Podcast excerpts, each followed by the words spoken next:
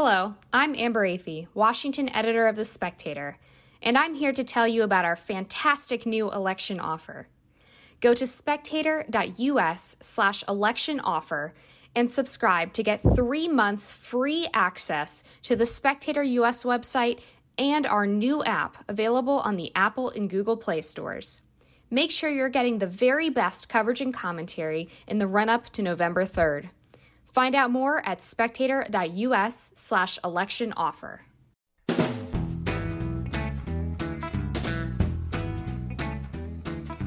Hello and welcome to the Americano podcast. This is an election year. Will Donald Trump be re elected? What is going on with the Democrats? And has America gone even more crazy?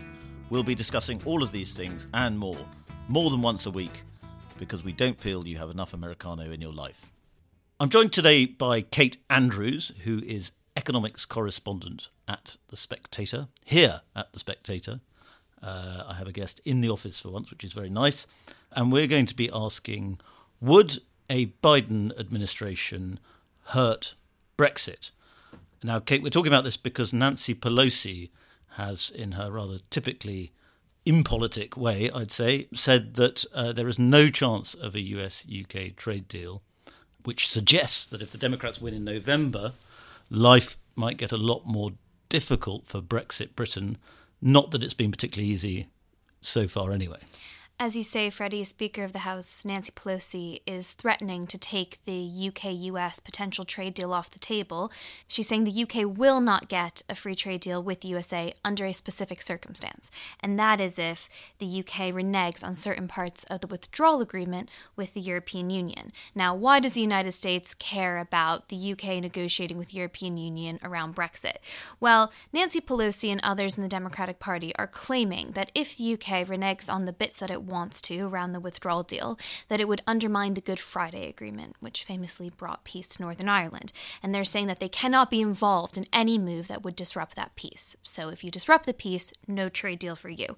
Unsurprisingly, the UK government says that's not what they're doing, that this internal markets bill would ensure f- free flowing goods between the four corners of the United Kingdom. But interestingly, they admit, they concede that they are breaking international law by changing parts of the withdrawal deal or reneging parts of the withdrawal deal. So you could easily see come November slash January next year if Biden is inaugurated in, in the Oval Office, a real standoff actually between the US and the UK over Brexit.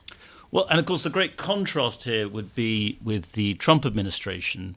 And I'd say what I think is quite interesting is the Trump administration, in terms of the rhetoric, has been very accommodating towards Brexit, but actually, we haven't. Britain hasn't really got anywhere substantial. Whereas there are some people in Westminster who think that while Biden would be rhetorically much less pleasant about Brexit, there are chances of reaching some sort of diplomatic accommodation.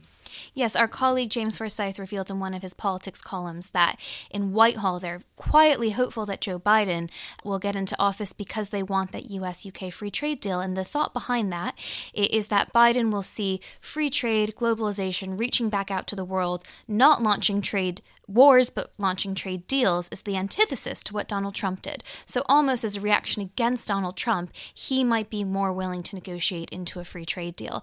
So that's the thinking there. As you say, Freddy, Trump's rhetoric has been really positive about a free trade deal, but the actions haven't followed through. Now, of course, the UK still isn't in a position where it can meaningfully meaningfully negotiate this.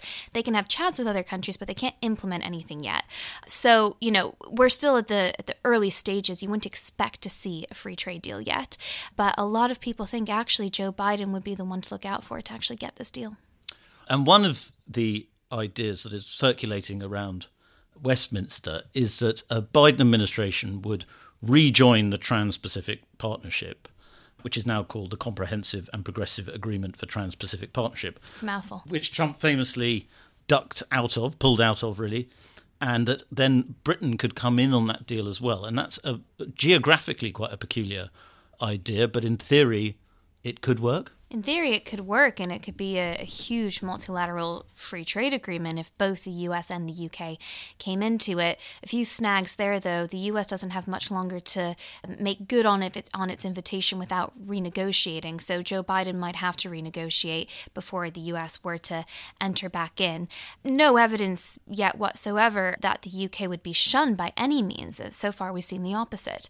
One does have to wonder, however, now that they have conceded that they are breaking international law by making these changes to the withdrawal deal that Boris Johnson negotiated himself last year. This isn't a former prime minister tying his hands, he's reneging on his own deal.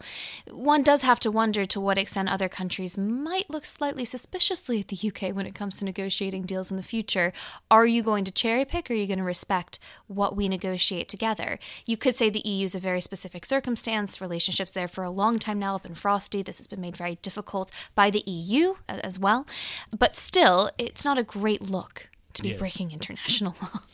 And uh, my sense is that uh, the British political class are more comfortable talking to the American political class than they are, even on the Brexit side, largely, than they are talking to the frankly quite wild characters they often have to deal with with the Trump administration, hmm. and that that is why Trump's apparently open and accommodating offers have not been uh, have not Britain has not succeeded in getting anywhere with them because I think it's on our side. I think it's on the British side that we are haven't really been able to cope with Trumpism. It's just a bit too weird and unnerving for a lot of politicians here. Well, Trumpism has been an easy out for a lot of people to say we just don't want a free trade deal with the US because we don't like Donald Trump and we don't like being walked over by Trump and we don't want to risk it. If Joe Biden were to come into the Oval Office, we'd have to have this more nuanced public policy conversations around, well, what standards are we going to have for chicken? What standards are we going to have for the labor force and this and that?